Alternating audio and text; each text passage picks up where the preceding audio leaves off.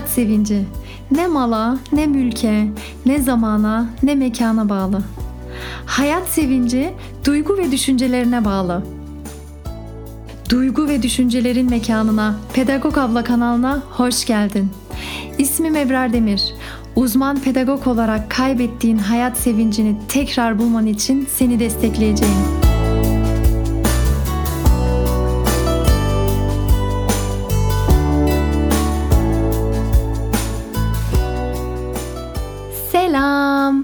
Bugün ilk podcast bölümüyle karşınızdayım. İlkler hani hep zor olur ya. Bu podcast olayları beni epey zorladı. Erteledim, erteledim. Nereye kadar? Denedim olmadı, sildim, tekrar yazdım. Hatta ara ara vazgeçtiğim bile oldu. Dedim ki ya Ebrar yapamıyorsun kabul et. Bırak artık yani. Bırak dedim kendi kendime. Ama ne hikmetse bırakamadım da bir yandan. Cazip de geldi demek ki. Hani heyecanlandırdı da. Düşe kalka düşe kalka devam ettim ve artık kaçış yok. Bugün ilk bölümle karşınızdayım. İlk bölümde hayat sevincini işledim. Nacizane gözlemlerime dayanarak hayat sevincini öldüren 8 şey belirledim ve bu bölümde sizlere sundum. Faydalı olacağını umarım. İyi dinlemeler.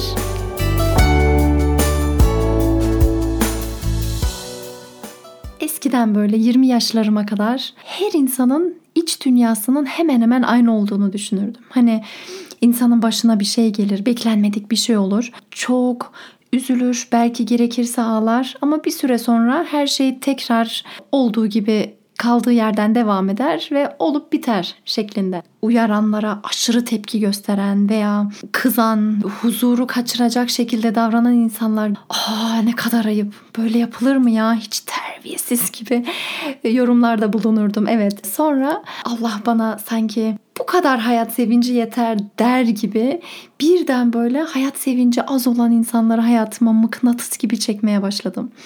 Aman Allah'ım. İlk önce çok sevdiğim ama hayat sevinci gerçekten çok az olan arkadaşlarım oldu. Meğer onlar da bana böyle bir ön hazırlıkmış. Çünkü biraz daha sonra Allah bana bir eş de verdi hayat sevinci az olan. İyi ki de verdi. Onlarla çok çok çok çok daha ilerledim. Hayatıma renk kattılar onlar. Ruhumu zenginleştirdiler. Bir kere bu düşüncelerin aslında çok çok saçma olduğunu da bana öğrettiler. Hani terbiyesiz işte hani yapılır mı böyle hiç deyip geçebilinecek bir durum olmadığını ve bazı insanların gerçekten içten içe zaten savaş halinde olduklarını ve bu yüzden de ufak uyaranlara da tepki verebileceklerini öğrendim. Eşimde ilk fark ettiğim günü o kadar iyi hatırlıyorum ki hemen sizi de götüreyim ben o günlere. Daha yeni evlenmişiz. Ben 21 yaşındayım ve ım, evlendikten 4 hafta 5 hafta sonra gibi bir süre sonra çok böyle sevdiğim bir tane arkadaşım evlenecekti. Onun da düğünü olacaktı ve arkadaşlarım henüz benim eşimi tanımıyorlar. Yani benim düğünüme geldiler ama henüz tanışmamışlardı. Çok hazırlandım. Eşimle birlikte oraya gideceğiz. Onlarla tanıştıracağım, güleceğiz, eğleneceğiz diye. Ben tam böyle hazırlanırken birden zil çaldı ve eşim daha üniversiteliydi o zamanlar. Bitirmek üzereydi üniversiteyi. Ee, eve gel kapıyı açtım ve hemen karşımda morali bozuk eşimi gördüm ve elinde de bir zarf. Eyvah dedim o zarfın içinde pek hayırlı şeyler yazmıyor belli ki çünkü moralini bozmuş. Her neyse meğer o elindeki zarfın içerisinde daha önce baş, iş başvurusunda bulunduğu şirketten bir red gelmiş. Üzülmüş ve üzüldükten sonra neyse dedim canım hani birazdan toparlarız. Hemen gideceğiz çünkü düğüne. Ama birazdan oldu toparlanamadı yola çıktık hala geçmedi o ruh hali. Ondan sonra düğüne geçtik yine geçmedi. Aman ya Rabbim dedim çok şaşırdım Ondan sonra herkesle tanıştırıyorum. Hani böyle bir saniyelik gülümser gibi olsa bile hemen o ruh haline hemen geliyordu tekrar. Hani önceki ruh hali. Çok şaşırdım. Tekrar eve döndüğümüzde hiç unutmuyorum. 3 gün konuşmadım kendisiyle. Ama 3 gün sonra sağ olsun yanıma geldi ve bana açıkladı durumu. Gerçekten içten içe ne olduğunu kendisi de bilmediğini söyledi ve o an çok üzüntülü olduğu için düğünde moralinin bozuk olduğunu söyledi. Ben tabii ki onu anlamaya çalıştım. Samimi anlattı ve durumu anlamasam bile onun bana izah ettiği şeyi anladım. Hani bilerek yapmadı bunu. Elinde olmayan şeyler vardı ve anında affettim. Hemen geçti ve şu an evleneli 15 yıl geçti ve tabii ki çözdüm olayı diyemem. Hani o Allah'a mahsustur ama aldığım eğitimlerden sonra birçok süreci çok daha iyi anlayabildiğimi düşünüyorum. Sosyal psikoloji ve antropoloji ve eğitim bilimleri alanında yüksek lisans yaptım. Aile danışmanlığı okuluna gittim. Bu eğitimler bana hayatım için çok çok şey kattı gerçekten ve Pedagog Abla kanalına da aslında edindiğim bu bilgi ve tecrübelerimi sizinle de paylaşmak için açtım ki bu üstü kapalı süreçler de gün yüzüne çıksın. Bu ilk podcast'imde sizlere nacizane gözlemlediğim kadarıyla hayat sevincini öldüren 8 şeyden bahsedeceğim. Hayat sevincini öldüren birinci şey güvenmemek. Güvenmemeyi özel olarak birinci numaraya aldım. Çünkü güvensizlikle başlıyor birçok şey. Önce insanlara, etrafındaki insanlara güvenmezsin. Sonra geçmişine takarsın ve güvenmezsin. Sonra geleceğe zaten güvenmezsin. Kendine güvenmemeye başlarsın. Sonra hayata güvenmezsin ve yaratıcına inandığını düşünürsün ama içten içe aslında hiç de güvenmezsin. Farkında olmazsın bile bunun ve koskoca hayatı karşına alırsın. Yani sanki hayatın içerisinde yaşayan, kendini hayatın içerisinde bırakan birisi değil de hayata karşı savaşmaya gelmiş gibi bir hal bürünürsün. Tam da böyle durumlarda yaşayan insanlar var gerçekten. içten içe o kadar bilinç altında ilerleyen süreçler ki bunlar. Güvenli olmayan bir ortamda da yaşamak çok çok zor. Hani geçenlerde İstanbul'da yaşayanlar bilir bir deprem atlattık ve ben o depremi aşırı hissetmedim. Hani hafif olarak böyle mi acaba gibi bir düşünce oluştu ama gerçekten baktım sonra ciddi bir deprem olmuş ve hani herkes bu aslında asıl gelecek olan depremin habercisi kendisi değil daha kötü deprem gelecek deyince eyvah anında güvensiz bir ortam oluştu. İşte deprem çantalarımızı hazırladık. O geceyi hiç unutmuyorum. Hani deprem ha oldu ha olacak. Hani elimde olmayan bir şey ama güvensizlik oldu, oluştu ve bu güvensizlik içerisinde yaşamak gerçekten çok çok zor. İnsan kendi kendisine eziyet ediyor aslında. Hayat sevincini öldüren ikinci şeye geçelim sürekli kontrol modunda oluyor insan. Hani güvenmediğim bir ortada ortamdayım. O yüzden bunu bunu bunu yapmam lazım. Bunu bunu yapmazsam zaten bu olur. Hani zaten gelecek şeylerin benim aleyhime olacağına inanmışım. Zaten başıma bir şeyler gelecek bekliyorum ve kontrol edeyim ki kötü bir şey gelmesin başıma gibi bir moda bürünüyor insan. Bu da insanı müthiş bir şekilde yoran bir şey ki aslında hani güvendikten sonra kontrol etmeme gerek yok. Her şey benim kontrolüm altında değil. Bazen beklenmedik şeyler olabilir ama onda da vardır bir hayır gibi rahat bir e, gidişatın içerisinde olamıyor insan. Hani ister istemez bunu da yapayım, bunu da yapayım, bunu da yapayım'a girince döngüye girip tekrar çıkmakta zorluk çekiyor. Hayat sevincini öldüren üçüncü şey değersizlik hissi. Batı tarafında sıkça anlatılan bir hikaye var bu değersizlik hissiyle ilgili. İşte kendisini çok çirkin hisseden ama aslında güzel olan bir kız var ve tuhaf bir hayat yaşıyor ve aslında hiç de hayat sevinci sıfır. Hiç yaşamak istemiyor. Ama işin içinden de çıkamadığı için yakınlarına bir bilge kadının taşındığını duyuyor ve koşa koşa gidiyor yanına. Diyor ki ben diyor bu kadar sakarken, bu kadar çirkinken, hiçbir şey yapamıyorken, başaramıyorken benim bu dünyada ne işim var ki? Benim aslında ölmem lazım. Ben kendimi öldürsem mi acaba? Bu doğru yol mudur? gibi konuşuyor kadına ve kadın diyor ki benim diyor borçlarım var ödemem lazım ama sen bana yardım edebilirsin önce. Cebinden çok eski görünümlü bir yüzük çıkarıyor ve diyor ki bu yüzüğü git pazara satmaya çalış. Sana ama bu yüzük karşılığında bir tam altın vermeden kimseye satma. En az bir altın olsun, tam altın olsun. Kız da tabii ki diyor ben size yardım ederim diyor. Geri geliyor kadına, bilge kadına ve diyor ki ben diyor satamadım. Bilge kadın diyor ki sen bunu götür kuyumcuya sor bir de. Kuyumcuya gidiyor kız ve kuyumcu yüzüğe baktığı, inceledi, baktıktan sonra, inceledikten sonra hayretler içerisinde kalıyor ve diyor ki ben bu yüzüğü mutlaka istiyorum. Sana bunun karşılığında tam 66 tane tam altın vermeye hazırım. Kız hemen kabul ediyor. Altınları alıyor ve bilge kadının yanına koşuyor. Bilge kadın da Ee, sana aslında vermek istediğim ders buydu kızım diyor. Sen tıpkı bu yüzük gibi kendini kötü değerlendiriyorsun. Eski olduğunu düşünüyorsun, çirkin olduğunu düşünüyorsun, değersiz olduğunu düşünüyorsun. Oysa sen çok değerlisin. Ama uzmanın bilir senin değerini. Nasıl bu yüzüğün uzmanı kuyumcuydu? Senin değerini belirleyecek olan, senin değerini bilen de sensin. Şu anki değerlendirmeni fazla ciddiye alma. Sen aslında değerli olduğunu bilmelisin. Bu hikaye çok çok çok çok çok bence güzel bir mesaj veriyor aslında bizlere. Değersizlik hissinden gerçekten kurtulmalıyız. Çünkü değersizlik hissinden hissiyle birlikte birçok şey daha düşüyor. Hani sadece değersiz hissetmeye başlama mesele değil. Kendime değer vermememle birlikte kendime güven de sarsılıyor. Kendime güvenmemeye de başlıyorum. Kendimi sevmemeye de başlıyorum. Şefkat göstermemeye başlıyorum ve bu da insanı gitgide daha da diplere götürüyor. Hayat sevincini öldüren dördüncü şey olarak da anı yaşamak olarak belirledim. Aslında hani şu an böyle sosyal medyada anı yaşıyorum derken böyle onu gez, toz falan hani bu anlama gelmiyor bu aslında. Anı yaşamak demek insanlar genelde geçmişte oluyor ya da gelecekte oluyor. Geçmişte ya bu böyle olmuştu da böyle oldu, niye böyle oldu, bana böyle davranamaz mıydı? Gibilerde kalıyoruz çoğu zaman ya da gelecekte ne olacak şimdiye kadar böyle olduysa gelecekte bu da olacak ha, yapamayacak başar ya bu böyle olursa gibi böyle bir sürü değerlendirmeler yapıyoruz ve beynimiz o kadar kapasitesi büyük ki hani bu konuda gelişirsek böyle geçmişle gelecekte mutsuz olmayı çok çok iyi başarabiliyor insan.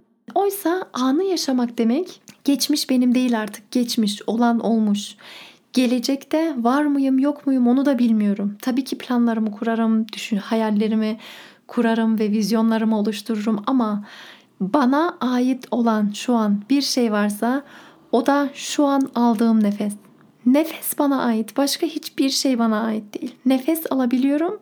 Şu an alabiliyorum ve şu an nefes alabildiğim için şükrediyorum. Elimde olan sadece şey bu ve nefese odaklanmak gerçekten birçok ilaçtan çok çok daha aslında kuvvetli bir şey ve nefesle birlikte acıların da yok olabileceğini yaşadım ben. Bu konuya inşallah sonra tekrar değineceğiz. Ama anı yaşamak gerçekten geçmişe hani düşünceler gelebilir ama ne yapayım ki şeklinde düşünen vardır belki şimdi. Evet hani geçmişte olanlar sana ağır gelmiş olan şeyleri ikide bir oraya düşünüp veya gelecekte ne yapacağız ki bu böyle devam ederse meslekte sahibi olamaz bilmem ne yapamaz. Bunlar düşünce ve düşüncelerimizi yönetebiliyoruz. Gelmiş veya geçmişe giden düşünceleri alıp tekrar nefesimize odaklanmamız gerekir. Gerçekten şu anı yaşıyorum ben. Çok şükür şu anım var ve şu an varım ben. Gelecek açık. Bilmiyoruz ne olacak. Geçmiş geçmiş ve sürekli ilgi oda o ilgimizi, odak noktamızı gerçekten ana çekmekte büyük fayda var. Hayat sevincini öldüren beşinci şey insanın kendisini sürekli başkalarıyla kıyaslaması. Aman Allah'ım bu ne kadar zor bir şey gerçekten.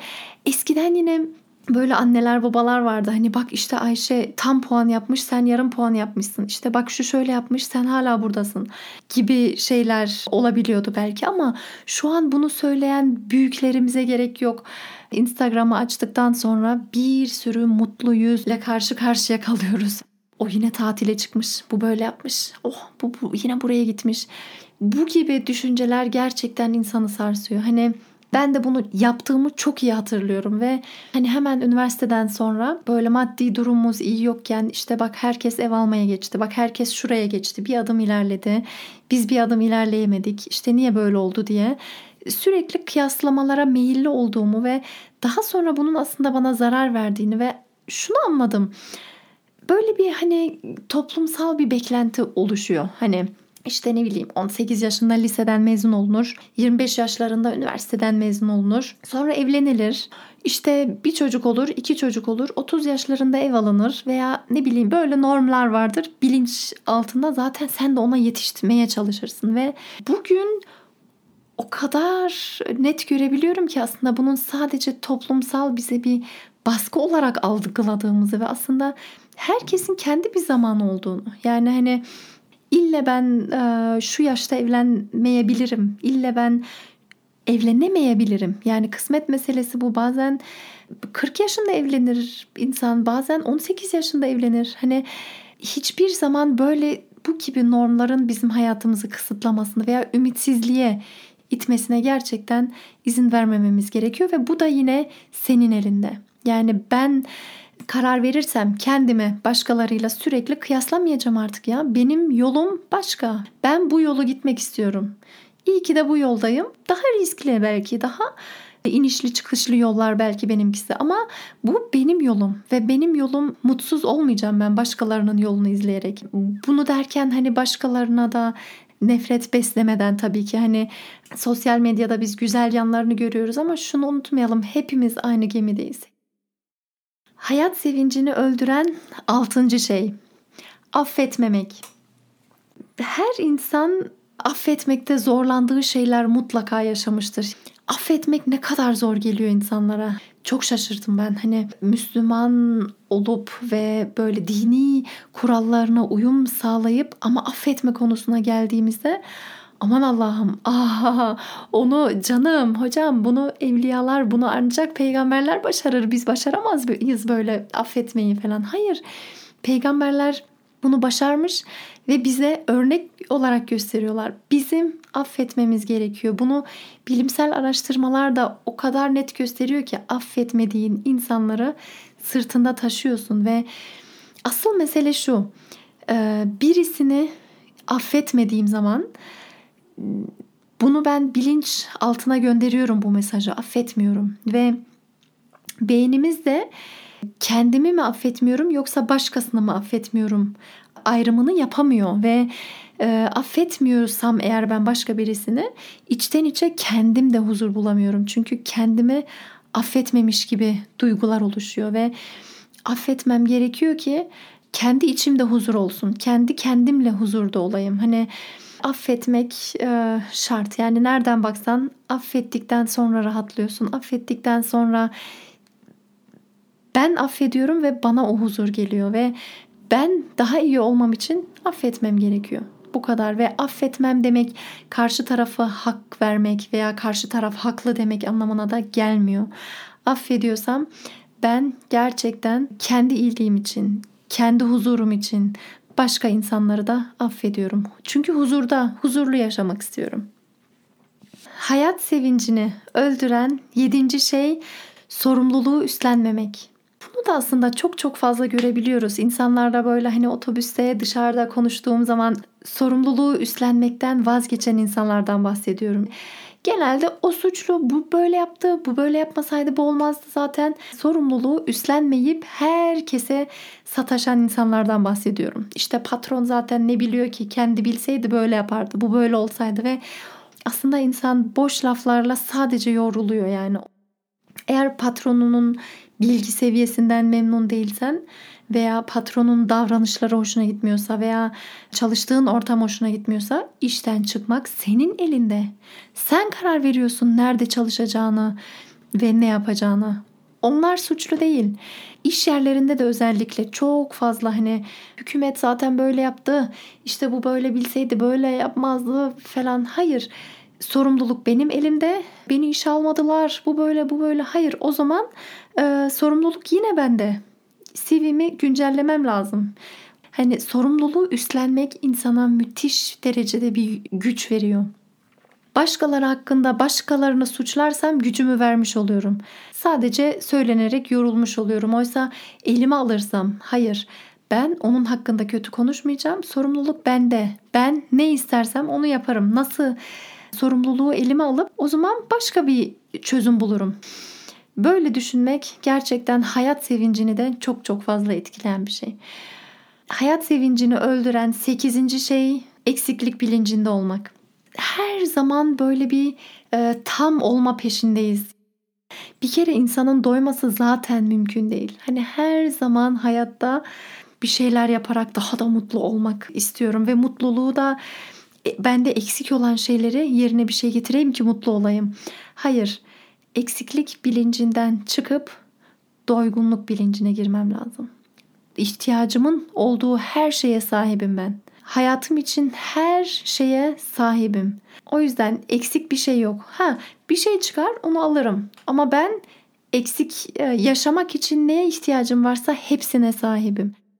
Bunun bilincini gerçekten bir oluşturmamız gerekiyor. Yoksa sosyal medyada insan gerçekten deli olur. Yeni kıyafetler gelmiş, yeni telefon almıştım, bir model üstü çıkmış. Bunu da alayım, bunu da hayır. Benim ona da ihtiyacım yok. Hiçbir şeye ihtiyacım yok. Ben olduğum gibi yeterliyim ve çok iyiyim. Bu bahsettiğim 8 şeyin hepsi birbiriyle bağlantılı zaten.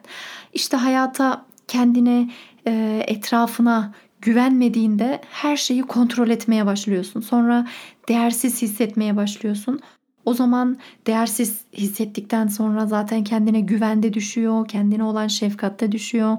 Genelde geçmişin olumsuz yanlarına takılıyoruz ve geleceğe dair kaygılar başlıyor. Kendinden memnun olmuyor insan. Başkalarını izliyor ve kıyaslıyorsun ve affedemiyor. Sorumluluğu da başkalarına verip rahat etmeye bakıyor ve bütün bunlar gerçekten hayat sevincini öldüren, tek tek adım adım bu şekilde dibe çeken şeyler bunlar. Geçenlerde dersini dinlediğim bir hoca sevinçli olmaya karar verdiğim için sevinçliyim dedi ve başta böyle biraz tuhaf geldi bana nasıl yani falan ama evet gerçekten de böyle. İnsan sevinçli olmaya karar verdiği için tek tek düşünceleri üzerinde çalıştığı için ve bu düşüncelerden zaten duygular oluştuğu için insan hayat sevinci edinebiliyor ve ne yaşadıysan yaşadın. Her şeye rağmen sevinçli olmaya karar verdim diyebilmemiz gerekiyor. Hatta şöyle diyelim. Niyet ettim Allah rızası için sevinçli olmaya. Gerçekten bunu böyle kendimiz için karar verdikten sonra hayat sevincini edinmek çok çok daha kolay olacak inşallah. Güven, kontrol etmekten vazgeç, değerli hisset, anı yaşa. Başkalarıyla kıyas yapma, affet, sorumluluğu üstlen.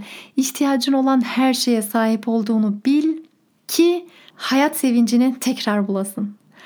Bu bölüm sana birazcık ilham verdiyse, ufacık bir farkındalığa yol açtıysa ne mutlu bana. Geri bildirimlerinizi Facebook ya da Instagram'da Pedagog Abla sayfasında yazarsanız çok çok sevinirim. Geri bildirimlerinizi gerçekten çok önemsiyorum. Çünkü elimde olan tek şeyler o. Geri bildirimlerinizle gelişmek istiyorum. Olumlu olsun ya da olumsuz hiç fark etmez. Haftaya tekrar görüşmek üzere. Sevgilerimle. Ebrar Demir.